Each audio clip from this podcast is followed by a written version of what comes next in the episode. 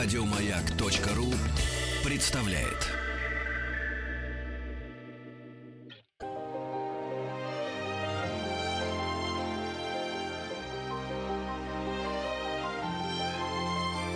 Антон Долин и его собрание слов. Здравствуйте, у микрофона Антон Долин, и сегодня у нас очень важная дата и прекрасный гость. Дело в том, что в этом году отмечаются сразу две годовщины, связанные с, наверное, важнейшим центральным человеком в истории российского кино, одним из центральных в истории мирового кино и одним из главных в истории искусства XX века. Я говорю о Сергее Михайловиче Эйзенштейне. Я думаю, что его имя знают все, даже те, кто не видел никогда ни одного кадра, ни из одного его фильма. И более того, я уверен, что даже в ходе этого радиоэфира мы сможем выяснить, что, не смотрев его фильмы, вы все равно видели кадры из его фильмов. Не увидеть их, живя в России, практически невозможно. Ими пропитано все. И часто какую-то вторую или третью копию с них снимают люди, которые не знают о первоисточнике. До такой степени это растворено в самом пространстве. Говорить мы об этом будем, наверное, с главным в мире специалистом по творчеству Эйзенштейна, замечательным историком кино и киноведом Наумом Клейманом. Наум Михайлович, привет. Счастлив вас приветствовать здесь. Добрый день. Давайте начнем вот с чего. Сейчас юбилей. 120 лет со дня рождения и 70 лет со дня смерти в начале февраля. И по случаю этого огромное количество мероприятий, очень много показов. Ну, кто не успеет на показы, он всегда может просто зайти в книжный магазин, купить какую-то книжку про Эйзенштейна. Их много, в том числе и с новых, поговорим и об этом. Может просто открыть компьютер и залезть, не знаю, в YouTube, и там обнаружить все практически его фильмы в очень приличном качестве, хотя это не то же самое, что на большом экране. Как вы думаете, что вот в эти дни, когда вокруг много всего происходит, будет самым правильным, чтобы начать свое знакомство с Эйзенштейном человеку, который, слышал фамилию и не больше того? Допустим, такие люди есть, и их немало.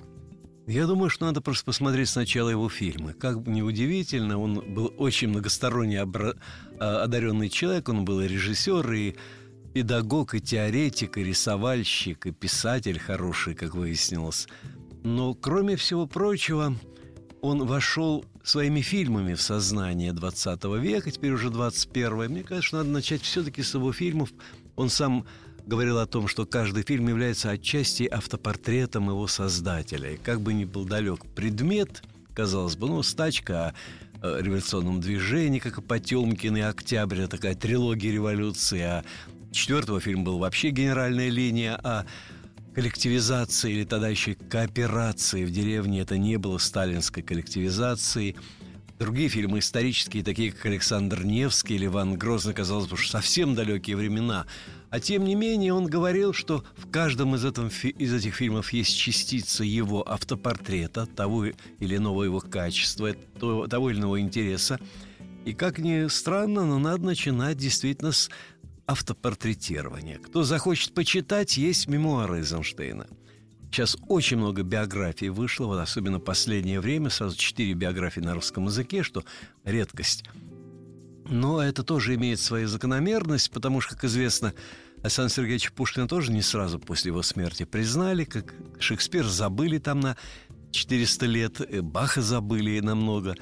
Вообще-то говоря, очень мало было тех, кого не забыли сразу, и кто на протяжении долгих лет оставался для всех кем-то. Я сегодня утром, буквально гуляя с собакой, читал в интернете биографию Клаудио Монтеверди, изобретателя оперы.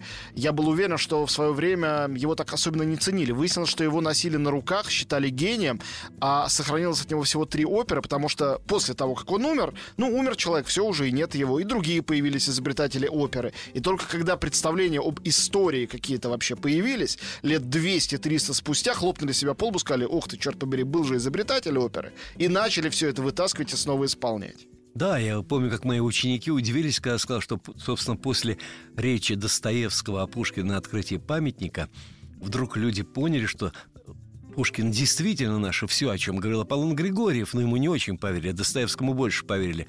А был период, когда казалось, такой прекрасно звучный соловей, не более того. Зато пришел Гоголь, а потом натуральная школа. Это Некрасов. Некрасов, да, это более современная, более значимая идейная, а Пушкин... Удивительная вещь. Вот, все понимали, что Эйзенштейн гений, буквально начиная с Потемкина, с его второго фильма.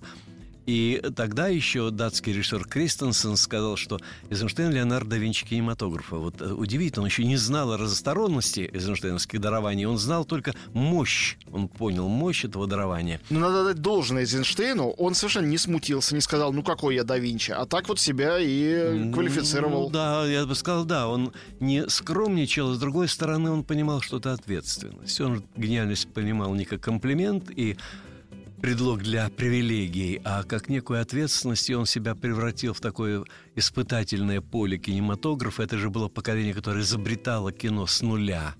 И фактически он жертвовал успехом, и прокатным успехом, и его начальство успехом, ради того, чтобы извлечь какие-то новые энергии из кинематографа, придумать что-то, чего не было до этого. За что ему доставалось. Его там и формалистом называли, его превращали в низкопоклонника то Запада, то Востока, то наоборот говорили о том, что он превращает кино в сфотографированный театр или балет, как это случилось с Александром Невским или Иваном Грозным, да? Ну и, наконец, я думаю, что не все из тех, кто поверхностно знаком с творчеством Эйзенштейна, знают, что один его фильм, может быть, один из наиболее дорогих его сердцу, был просто уничтожен. Ну да, не один, а два. Два его ребенка, это «Да здравствует Мексика» и «Бежин луг», погибли, хотя он вложил в них весь свой талант, и мы сегодня понимаем, как это были значительные фильмы. Не, ну про Мексику все-таки можно сказать, что вы можете со мной как бы поспорить, фильм все-таки в каком-то виде дошел до публики и был доделан, хотя и значительно после смерти Эйзенштейна, но все-таки человеком, с которым вместе это все изначально делалось, с Александровым. Ну, это слабая репродукция того, что задумал Эйзенштейн, понятно, и, конечно же... Но «Бежин луг» уничтожен окончательно. Да, он уничтожен, тоже не окончательно, что удивительно, все-таки нельзя... Рукописи горят, но не до конца. Скажем, не догорают, так. Да. Не догорают. И «Бежин луг» хотя бы всрезка сохранился. Мы сегодня можем по статическим кадрам понять, какой мощью обладал этот фильм. Но, тем не менее, я должен сказать, что Эйзенштейн не сделал, ну, 2/3 того, что он задумал. Сделано только 1/3, да? И, несмотря на это, я думаю, что он состоялся. Вот когда меня спрашивают, а как жалко, что Эйзенштейн всего 50 лет прожил, я говорю, а Пушкин 37.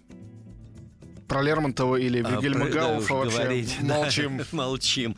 Но дело же в том, что человек состоялся полностью и не полностью одновременно. Естественно, что у Эйзенштейна есть такое понятие «часть вместо целого». «Парс про тот» он на латыни говорил. И как ни удивительно, вот в этом обломке, так же, как в обломке амфоры, мы можем понять вдруг, что такое греческая цивилизация, в какой-нибудь кусочке сохранившемся росписи. Вдруг перед нами целая цивилизация открывается, да, или какие-нибудь осколки цивилизации майя.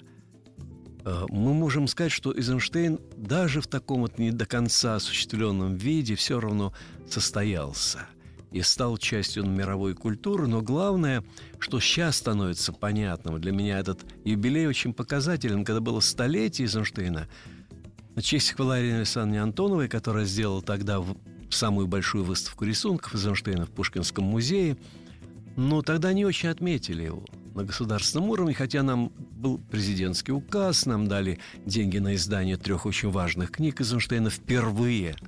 При жизни ведь ни одна книга Эйзенштейна не вышла. Это все кажется сейчас совершенно невероятным. Вот. И то, что при жизни не вышло, и то, что сейчас-то все еще со скрипом все происходит. Ну, со скрипом это, к сожалению, тоже наша традиция, но, тем не менее, вышло 3 важнейших труда Эйзенштейна как часть той шарообразной книги, которую он придумал, еще многое не издано. Но ведь дело в том, что тогда заканчивалась история... первой реабилитации Эйзенштейна или первого ренессанса. А вот сейчас идет второй ренессанс Эйзенштейна. Вот прошло 20 лет, и вдруг во всем мире люди как будто кинулись изучать Эйзенштейна, потому что, оказалось, он обогнал свое время вот на эти самые 70 лет, которые прошли после его смерти. Вдруг это стало интересным. У нас, когда было 100 лет революции, устроили показ с вашим вступительным словом, записанным в кинотеатре «Октябрь», фильма «Октябрь» Эйзенштейна на большом экране, и огромное количество людей пришло смотреть фильм впервые. Самых разных людей, в основном молодых, совершенно разным бэкграундом.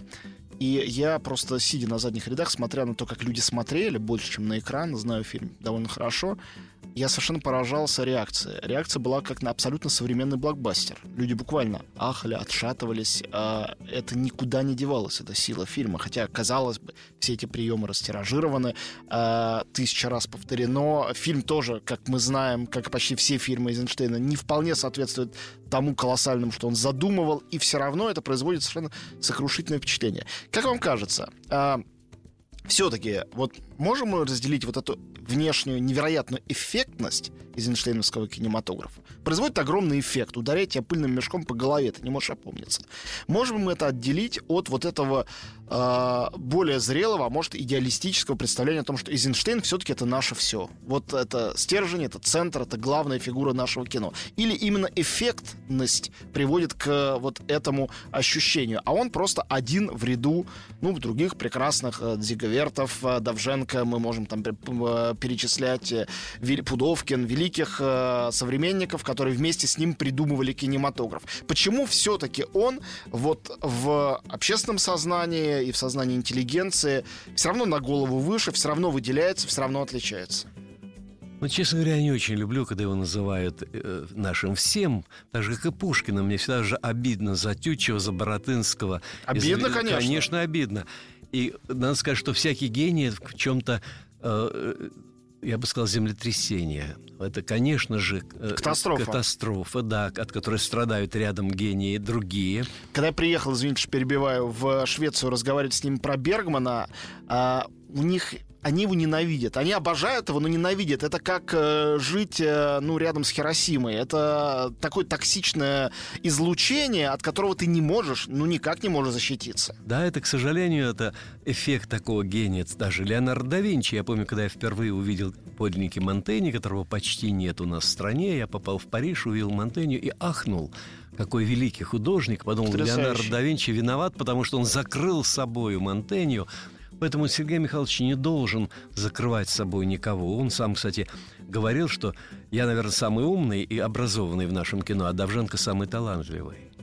Так что надо отдать должное ему. Он тоже понимал, что есть люди рядом с ним, которые по росту схожи. Но, с другой стороны, Сергей Михайлович находится на генеральной линии развития нашей культуры, российской культуры искусства. Например, я могу сказать, с одной стороны, он... По российской линии, на линии Рублёв, Пушкин, Эйзенштейн. Это прямая линия, которую никто не может опровергнуть, потому что именно он унаследовал и идею гармонии, которая прописывает и Рублёва, и Пушкина, и потрясающее соединение драматизма или даже трагизма вместе с этой просветленностью. Все картины Эйзенштейна ведь трагедии. Мы мало это понимаем, только сейчас начинаем, вернее, понимать. А мы не понимали, что Стачка трагедия, что Потемкин трагедия, оптимистическая, как мы тогда говорили, да? Но она построена на катарсисе, на очищении через страдания. И это очень важное качество, которое идет действительно от века. Кроме того, вы знаете, что Эйзенштейн все время говорил, что его задача не входит плодить эйзенщенят. Слушайте, сейчас опять же, пардон, что перебиваю, но вы сказали про Пушкина, и я подумал тут же о том, что, конечно... От Бориса Годунова прямой к Невскому и особенно Грозному тянется путь. И вы сказали про Рублева, тут же, конечно, Тарковский с его Рублевым возник. Возможно, это, конечно, отступление, отход в сторону, тем не менее, тематически это абсолютное продолжение. Это не отход в сторону. В Рублеве Тарковского спор Рублева по Тарковскому и его же Феофана Грека, там Феофан Грек и Рублев спорят, как бы Тарковский спорил с Эйзенштейном. Ведь на самом деле это идет спор двух главных гениев нашего кино. И надо понимать, что то поколение шестидесятников, которое отрицало Эйзенштейна, оно отрицало не так, как это делала цензура, отрицая его право на существование. Они искали свой путь, пытались его развивать, а сам Эйзенштейн, ведь его ученики — это Пырьев, Александров, Штраух, Глизер, первое поколение. Потом братья Васильевы, Донской, Алексей Попов, театральный режиссер, Легошин, второе поколение его учеников. Третье поколение – это Швейцер, это, вплоть до Рязанова и Ростоцкого. Да? Вот ученики Эйзенштейна, совершенно не похожие на него, и все признающие, что он дал им главное, высоту размышления об искусстве, самом понимании своей ответственности в искусстве. Да? Об искусстве и истории. Это всегда важнейшее измерение, которое как раз и делает Эйзенштейна центральным русским художником. То, это та ответственность, которую чувствовал тот же самый Пушкин, и от которой русский большой художник просто не может быть свободен. Абсолютно точно. Он считал, конечно же, свою ответственность перед обществом и историей не меньше, чем перед искусством. С другой стороны, он не был европоцентристом. Вот что очень важно понять, что когда его говорят, что вот его фильм «Иван Грозный» похож на «Эль Греко», и вообще он какой-то не русский фильм. Это неправда. Это абсолютно российская картина. Но он туда интегрировал опыт мировой культуры, так же, как Пушкин интегрировал опыт французской поэзии, итальянского языка. Он фактически... А то, о чем говорил Достоевский в своей пушкинской речи. Всемирная отзывчивость, да, это та самая есть. Это оно. Да, и он смотрел и в сторону Китая и Японии. С одной стороны, Мексики или Европы. С другой стороны, и Африки. С третьей он понимал, что все и это Америки, нужно нам. США тоже. Конечно, США это отдельная история. Он там пришелся не ко двору, другой вопрос, почему. Да, но это другая история. Слишком длинная история. Хорошо, тогда очень простой тоже вопрос такой примитивный нарочно. Точка входа для современного зрителя в Эйзенштейна. Это все-таки ранние революционные фильмы «Стачка», «Броненосец Потемкин», «Октябрь», или все-таки это Невский и Грозный, которые уже звуковые, уже, ну, наверное, более привычные и понятные в какой-то степени, и событийный ряд, как ни странно, я думаю, что для теперешних молодых людей то, что связано с Средневековьем и Древней Русью, более понятен, чем то, что было 100 лет назад, и о чем, в том числе благодаря кинематографу, у всех крайне путанные, противоречивые представления. Знаете, Антон, я не очень согласен, что можно противопоставлять раннего и позднего Эйзенштейна, хотя... Но мы сопоставляем, не противопоставляем, понимаю, окей. Да, я не думаю, что трудно входить через немые фильмы. Вот на днях в Третьяковской галерее тоже показывали «Октябрь», это был финисаж выставки «Некто 917», и в конце показали немую копию «Октября» с живой музыкой, которую играл Персимфанс под управлением Петра Айду, и это удивительно. Это потрясающе. Я слышал эту музыку тоже живьем в Берлине, когда был показ, была премьера, собственно, этого саундтрека от Копанова, и оркестр это исполнял. Сумасшедшее впечатление. Конечно, и вдруг оказалось, что люди не подготовлены даже к восприятию немого кино. Молодые, совершенно никогда не видевшие этого немой фильм, смотрели разинув рот. Для них это было даже более впечатляюще, чем фильм, построен на диалогах, на привычном саундтреке, да, и так далее. С другой стороны, мы все воспринимаем... Но музыка Прокофьева лучше, чем музыка Майзеля. Ну, конечно. Это патриотический был мой спич маленький. Это уж точно, потому что, конечно, это великий композитор, а Майзель был серьезный и неплохой ученик Шонберга, но не более того. Но дело в том, что Александр Невский ведь входит в детстве в наше восприятие через телевизор, да, через кинотеатр. Но я думаю, что и сегодня Невского показывают в кино, и...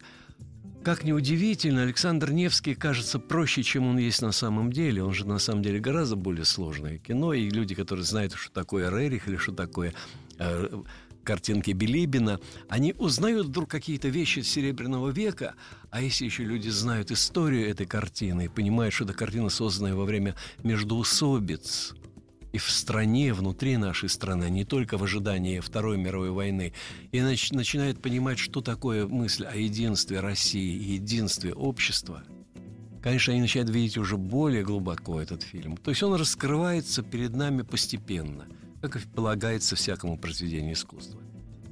Потом Эйзенштейна можно пересматривать. Как ни странно, я уже много лет смотрю Эйзенштейна и пересматриваю, и каждый раз открываю что-нибудь новое. Там нет конца этого. Ну, в этом вообще ничего странного нет. Ну, во-первых, это нормально для исследователя. Во-вторых, нормально для такого многослойного художника, как Эйзенштейн, когда любая дополнительная информация просто о мире вскрывает новую информацию в произведении искусства. Это то, о чем писал Умберто Эко. Открытое произведение, опера аперта. Это, безусловно, работает не с любым искусством, но с искусством такого уровня, как эйзенштейновское, это работает безупречно. И мне кажется, что та система табу и умолчания, Германии, которая все равно существовала в его первых трех революционных фильмах, потому что там очень серьезный был разговор с властью, с цензурой, какие-то вещи вырезались, какие-то замалчивались, какие-то сглаживались. Сегодня, когда мы видим вот только что отмеченное столетие революции, которое все было в России построено на огромном умолчании, это была огромная лакуна в общественном сознании, как наш кинематограф побоялся к этому прикоснуться, а чуть-чуть подошедшая на 100 шагов Матильда тут же была распята даже не глядевшими ее людьми. Я уверен, что это было связано со страхом этой темы. Страх самого слова революция, страх осмысления вот этой оппозиции белых и красных, где вообще непонятно, на чьей стороне надо быть и полагается. И мне кажется, что сегодня вот эти полные умолчания фильмы Эйзенштейна, они выглядят как откровение, еще и содержательно, а не только художественно, с точки зрения того, что там сказано и как напрямую там проговорены эти идеи, вроде бы простые идеи. Опрокидывание несправедливой власти, народа, который возмущен и не может больше терпеть. Ну вот это кажется чем-то таким простым, штампованным вот из моего советского детства. А оно совсем и непростое, как выясняется. Да, больше того, ведь не говорили о том, что Потемкин — это вовсе не прославление революции и учебник, как надо на флоте организовывать восстание, как думали некоторые даже цензоры на Западе, не только наши идеологи. А на самом деле это фильм о прекращении насилия. Это ведь фильм «Призыв прекратить любое насилие». Призыв к братству. И прекращением насилия заканчивается фильм. Кончается, начиная с насилия. Конечно, это именно есть призыв к братству, да? Я сейчас все время обнаруживаю в каждой части Потемкина. Началось все с одного маленького кусочка, а теперь в каждой части евангельские мотивы и библейские мотивы. Это очень любопытно, почему Эйзенштейн обращался вот к этой мифологии. Но другой вопрос, что смысл этого фильма о том, братья мы все. И там, где царская эскадра отказывается стрелять в мятежника Бреноса, она одерживает моральную победу, так же, как и сам Потемкин. Поэтому то, что ему приписывали, это глупость, не говоря о «Октябре», потому что «Октябрь» должен был быть двухсерийным, и вторая серия написана, и это трагедия гражданской войны, которую сам Эйзенштейн, кстати говоря, видел своими глазами. И если бы была снята вторая серия, мы бы увидели то, что шло, скажем, от «Железного потока», частично «Железного потока» Серафимовича с книги, частично из документов. Это была бы трагедия России, выросшая из этой политической клоунады первой серии. А весь фильм ведь построен еще и на удивительном, ироническом отношении к тем политическим силам, которые борются на политической сцене 17-го года. Я не мог избавиться от мысли, что Ленин там показан очень иронически. Может быть, это у меня какая-то аберрация? Нет, это именно так. Он не менее иронически показан, чем Керенский. Именно. Ну, может, чуть менее все-таки. Керенский совсем анекдотичный. Но он там карикатура, потому что он мелкий. Ленинский не был мелким политиком. Но там довольно много анекдотичного. Больше того, там есть даже грим, намекающий на Фантомаса. И это мало кто знает, потому что французского Фантомаса мало кто видел.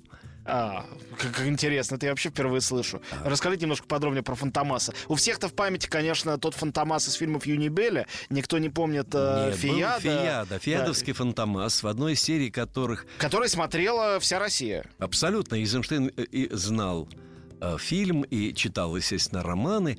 И на обложке одного из романов в серии про Фантомаса там... Фантомас и его сподвижники вылезают из бочек. Вспомните шпану, вылезающую из бочек в стачке. Это прямая цитата из Фантомаса. А в «Октябре» тоже есть Фантомас. Это заседание Политбюро 25 октября, где все сидят под лампой «Летучая мышь», Сталин, Ленин, Троцкий, Каменев и другие. Точно в той же композиции, в какой был заговор Фантомаса. И Эйзенштейн, естественно, иронизирует тут. Потрясающе. Ленин, Фантомас — это что-то новое. У нас в гостях Наум Клейман. Мы говорим про творчество Сергея Эйзенштейна, о его личности. И вернемся после маленькой паузы. Антон Долин и его собрание слов.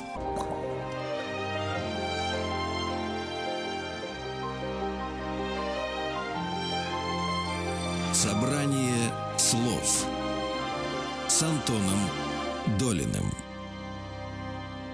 Мы снова в студии. Антон Долин у микрофона и Наум Клейман — гость «Маяка». Сегодня мы говорим об Эйзенштейне. Вы сказали о евангельских мотивах в «Потемкине». Наверное, не только в этом фильме. Конечно, тема христианства и варварства в средневековой Руси присутствует и в Невском, и в особенности в Грозном. Был ли он сам религиозным человеком? Ведь, кажется, нет. Или верующим. До какой степени для него это было важно? Поясню, почему я спрашиваю. Это не только биографический какой-то интерес, но ведь все мы понимаем, что культ личности и вообще система тоталитарная, система подавления в сталинской России, она была некой заменой, заменителем религии. И, конечно, кино с его мощнейшими образами здесь играло очень важную роль в этой канонизации. Непосредственно в ней Эйзенштейн не участвовал, но, тем не менее, конечно, опосредованно образы его фильмов с этим были связаны. Собственно говоря, почти все важнейшие фильмы и режиссеры советские так или иначе к этому были причастны. Даже там «Земля» Довженко или «Мать» Пудовкина, естественно, части тоже этого большого канона. Какую роль в этом играл он и как он сам к этому вообще относился? Вот к этой стороне. Знаете, Эйзенштейн был очень религиозен до 16 года. Он сам писал, что он был экстатически даже религиозен. Он последний раз приходил перед революцией к причастию. И для того, чтобы объяснить, насколько он серьезно относился к этому всему, я расскажу два маленьких эпизода из его жизни. Вдова его двоюродного брата Сергея Николаевича Эйзенштейна, который погиб на фронте, рассказала мне такую историю, что когда брат Сергея Николаевича отправлялся на фронт, он с Сергеем Михайловичем встретился, и Сергей Михайлович ему сказал: «Помни, в честь кого мы именованы, Сергия Радонежского», перед отправкой на фронт. Это первый, да, абсолютно точный факт. Второй факт донес до нас Иосиф Юзовский, замечательный театровед, который посетил Эйзенштейна после его инфаркта в 1946 году в Кремлевской больнице. И вдруг он сказал, а он успел посмотреть вторую серию до ее запрета на студии на Мосфильме. Вторую серию Ивана Грозного, да. И он сказал: в споре я знаю, в какой традиции сделан Грозный. Эйзенштейн сказал: ну-ка скажите, если вы угадаете, я вам отдаю всю мою серию романов о Скотланд-Ярде. Это была замечательная серия, у него очень точно подобранная. И тогда Юзеф сказал: Борис Годунов. И тогда Эйзенштейн перекрестился и сказал: слава Богу, что это чувствуется. Это традиция совести и тема совести, центральная тема нашего искусства. Я ее, конечно, избежать не могу. То, что он перекрестился в 1946 году в Кремлевской больнице, это почти такой жест, я бы сказал, символический. Да, сейчас-то трудно объяснить даже. Да. И когда Эйзенштейна обвиняют в том, что он антирелигиозен, он антиклерикален был, безусловно. Начиная где-то с 19 года, у него чрезвычайно критическое отношение к роли того духовенства, которое становилось то на одну, то на другую сторону. Ну, в «Октябре» это показано наиболее, конечно, откровенно. Да, видно, и в «Потемкине». И в «Потемкине», естественно, это и в «Генеральной линии» есть. Безусловно, у него это относится не только к православному духовенству, это относится и к духовенству протестантскому в его сценарии «Американская трагедия», где он показал эту оборотную сторону протестантской нравственности, как бы в виде таких дам, фундаменталисток. Я думаю, что Сергей Михайлович не был догматиком, но он сохранил существо. И новые Ветхого Завета, к которому у него рос интерес с годами, все больше и больше. Больше того, он начал открывать для себя дзен-буддизм. И последние его книги пронизаны Лао-цзэ, его мудростью и дальневосточным пониманием единства противоположности не в гегелевском смысле дуальности, где плюс-минус дает некий синтез отрицания-отрицания. А у Эйзенштейна это было существование этих противоположностей, вот эта инь-янь система, о которой он очень много думал. И я думаю, что Сергей Михайлович был в каком-то смысле надрелигиозен. Он понимал цель и смысл мифологического мышления, которое дает возможность воспринимать мир целостно, а не только рационалистически дробно. И в этом смысле, конечно, для него христианство играло существеннейшую роль. Вот продолжая эту тему, немножко уходя дальше в сторону, Про его отношение к Ленину показано, в частности, в «Октябре». Но мы можем сделать какие-то выводы. Искусство говорит красноречивее, чем любые там дневниковые записи, письма и так далее. Но понятно, что большую часть своей творческой биографии он все-таки сосуществовал со Сталином.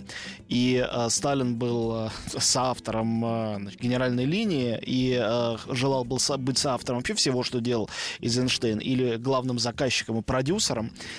Все-таки, что это были за отношения и что это было за отношение Эйзенштейна к Сталину. Обратное мы можем, мне кажется, довольно просто восстановить.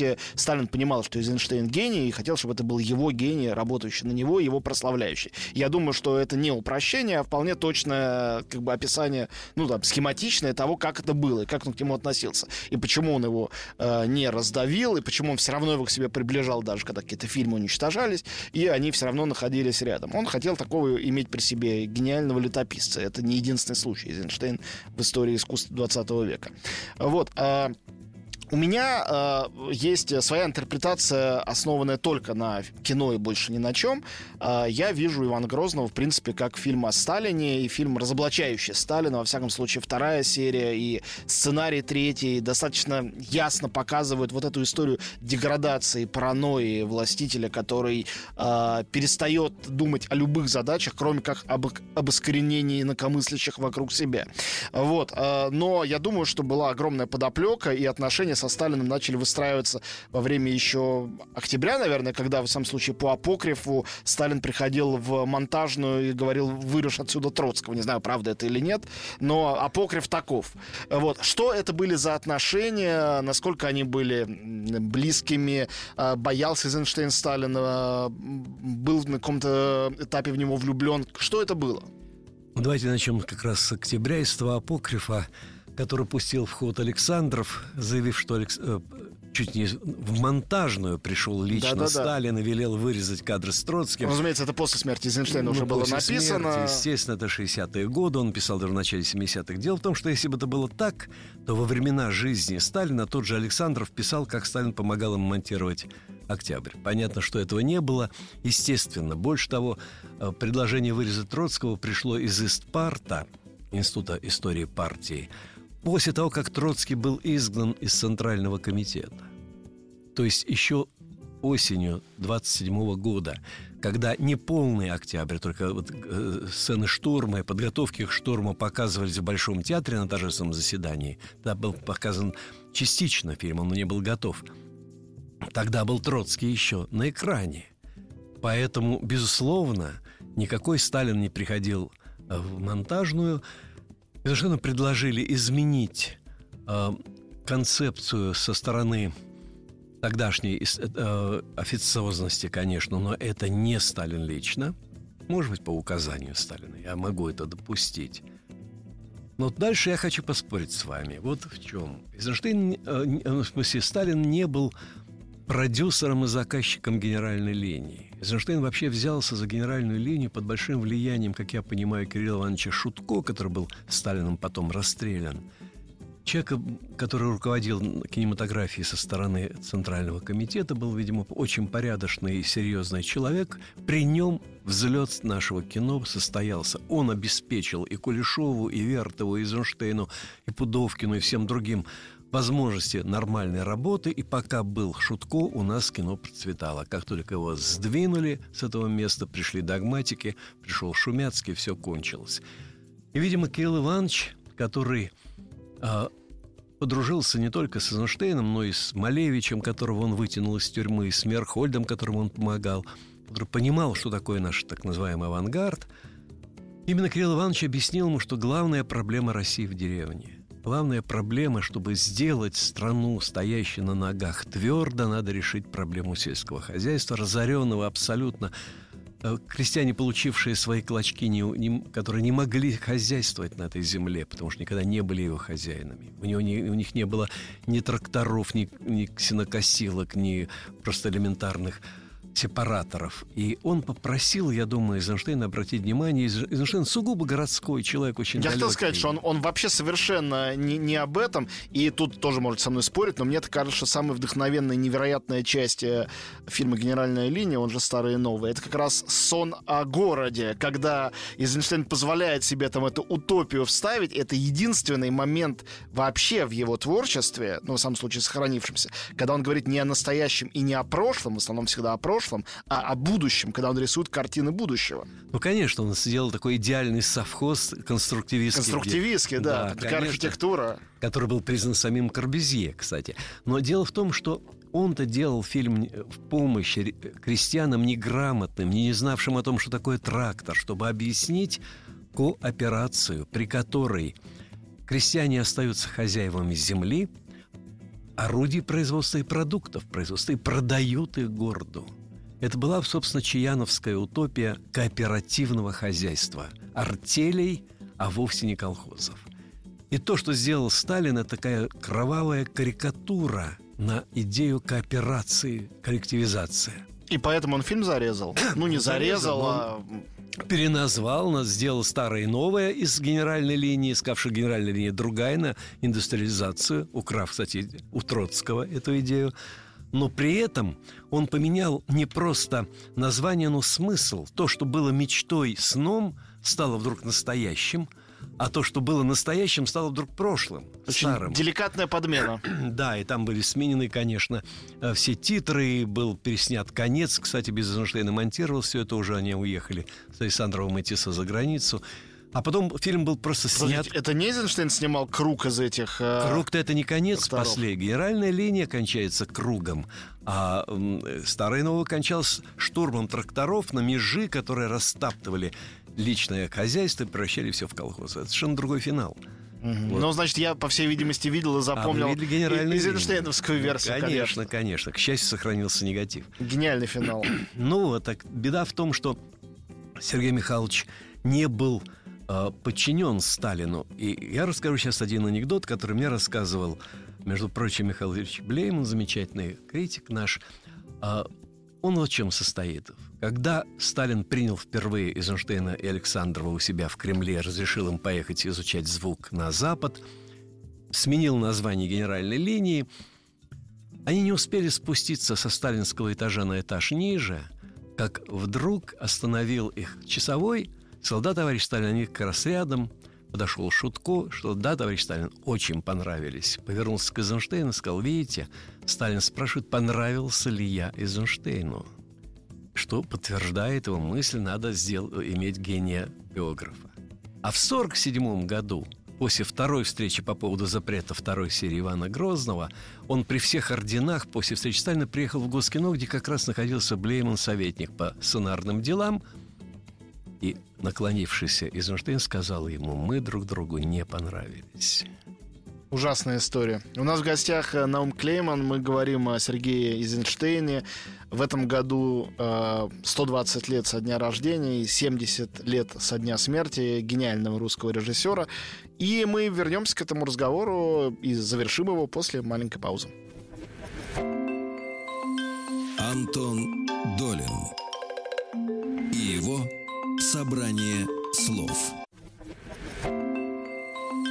Антон Долин и его собрание слов. И мы снова в студии. Антон Долин и Наум Клейман. Мы говорим про Сергея Эйзенштейна сегодня. Ну, вот эта история драматического финала карьеры и творческого пути Эйзенштейна. Заболел, скоропостижно ушел из жизни. Третья часть Ивана Грозного так и не была сделана. Как вам кажется, почему так сложилось? Связано ли это с художественной интуицией? Или это аберрация, связана уже с нашим сознанием? То, что Грозный выглядит совершенно завершенным произведением. То, что это выглядит логичным и трагическим финалом всего, чем всю жизнь занимался, что осмыслял всю жизнь Эйзенштейн. Ну, я не могу сказать приговором там, сталинскому времени, это, наверное, было бы слишком сильно, но, во всяком случае, очень точным анализом через исторические события и конкретные реальные факты того, современником чему был Эйзенштейн. Это, можно, сознание наше подсовывает нам это ощущение, что это финал, что это конец. Что но это... оно работает. Оно работает. Эйзенштейн действительно знал, что он умрет в 50 лет. Ему это предсказали. Он понимал, что это его последняя работа. То есть он тоже это осознавал? Конечно, осознавал. И, конечно, он мечтал о том, чтобы ему дали возможность сделать сразу вторую и третью серию. Он просил не сдавать вторую, пока он не закончит серию. Третью серию, потому что он понимал, это вызовет гнев, да? Но... надо было выполнять план, как всегда, и за 45-й год была вторая серия ответственно, поэтому поставили галочку, сдали и получили запрет.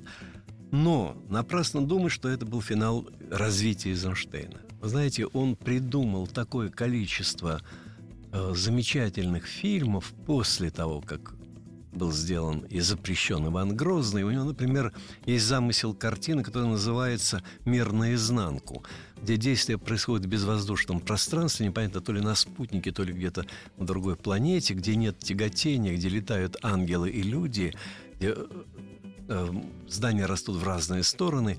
И это, в общем-то, замысел для 3D-кинематографа, это для стереокино. Мы не знаем сюжета, мы знаем только несколько рисунков, но это то, что было придумано и явно шло впереди времени. У него были начаты книги, которые он не успел окончить, и он, конечно же, понимал, что это надо закончить и издать. Он начал ставить балеты, он поставил балет «Кармен» и должен был поставить «Пиковую даму» и «Госпожу Змейку телеграфист Ять» по свадьбе Чехова. Понимаете, это на самом деле... человек находился в развитии, у него был абсолютно молодой мозг, можно сказать. Он всю жизнь был такой. Конечно, когда читаешь любые его биографии, даже самые лапидарные, количество проектов, которые у него бурлят в голове постоянно и одновременно, это, ну, сбивает с толку. Ты просто перестаешь следить за этими одновременными потоками, так их много. Ну, вы сказали про книги. Я хочу, во-первых, всем сказать, кто нас сейчас слушает, что при участии за авторством Наума Хильча издана, по-моему, потрясающая книга, которая, мне кажется, на долгое время, на долгие годы наперед должна для всех, кто интересуется хотя бы немножко кино, занять место вот такого главного подарочного издания. Вот если вы хотите кого-то поздравить, идите и покупайте книгу, которая называется «Эйзенштейн на бумаге». Это рисунки Эйзенштейна, даже, нельзя сказать, с комментариями Наума Клеймана. Ну, в общем, это текст и изображение в таком потрясающем гармоническом и изобретательном симбиозе, и это потрясающе издано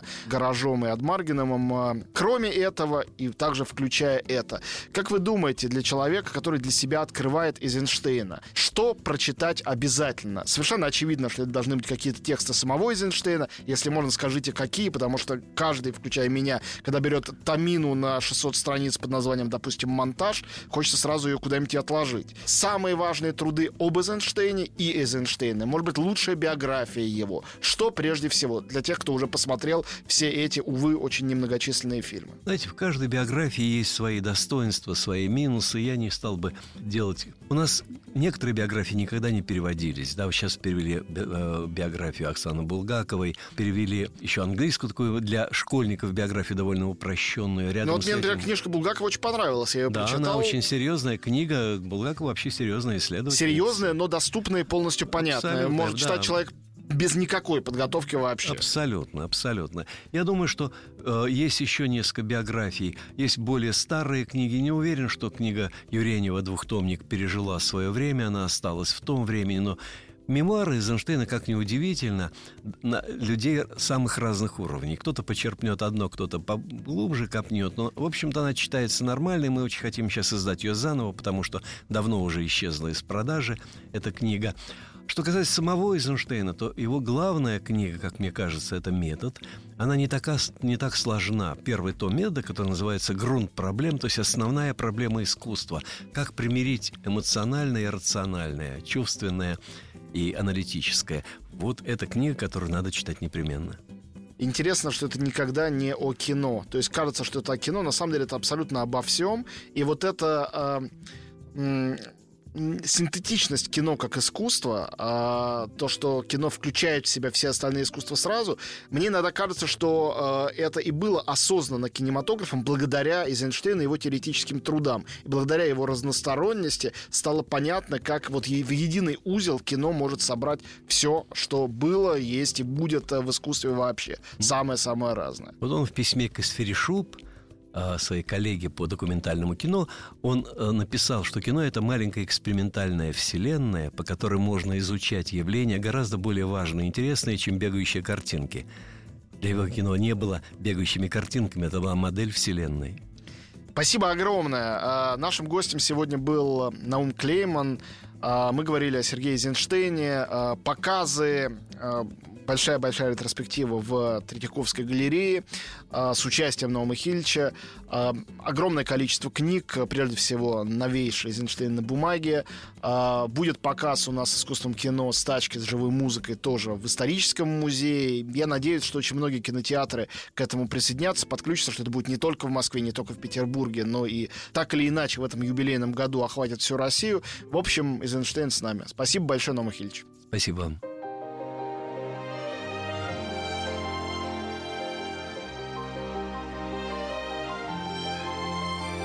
Антон Долин и его собрание слов.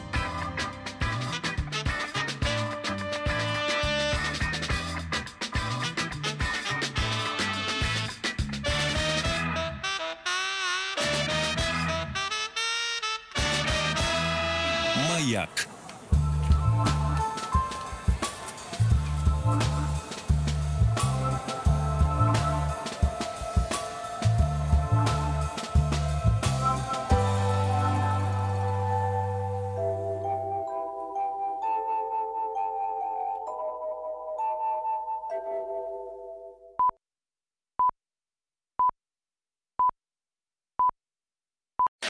Еще больше подкастов на радиомаяк.ру.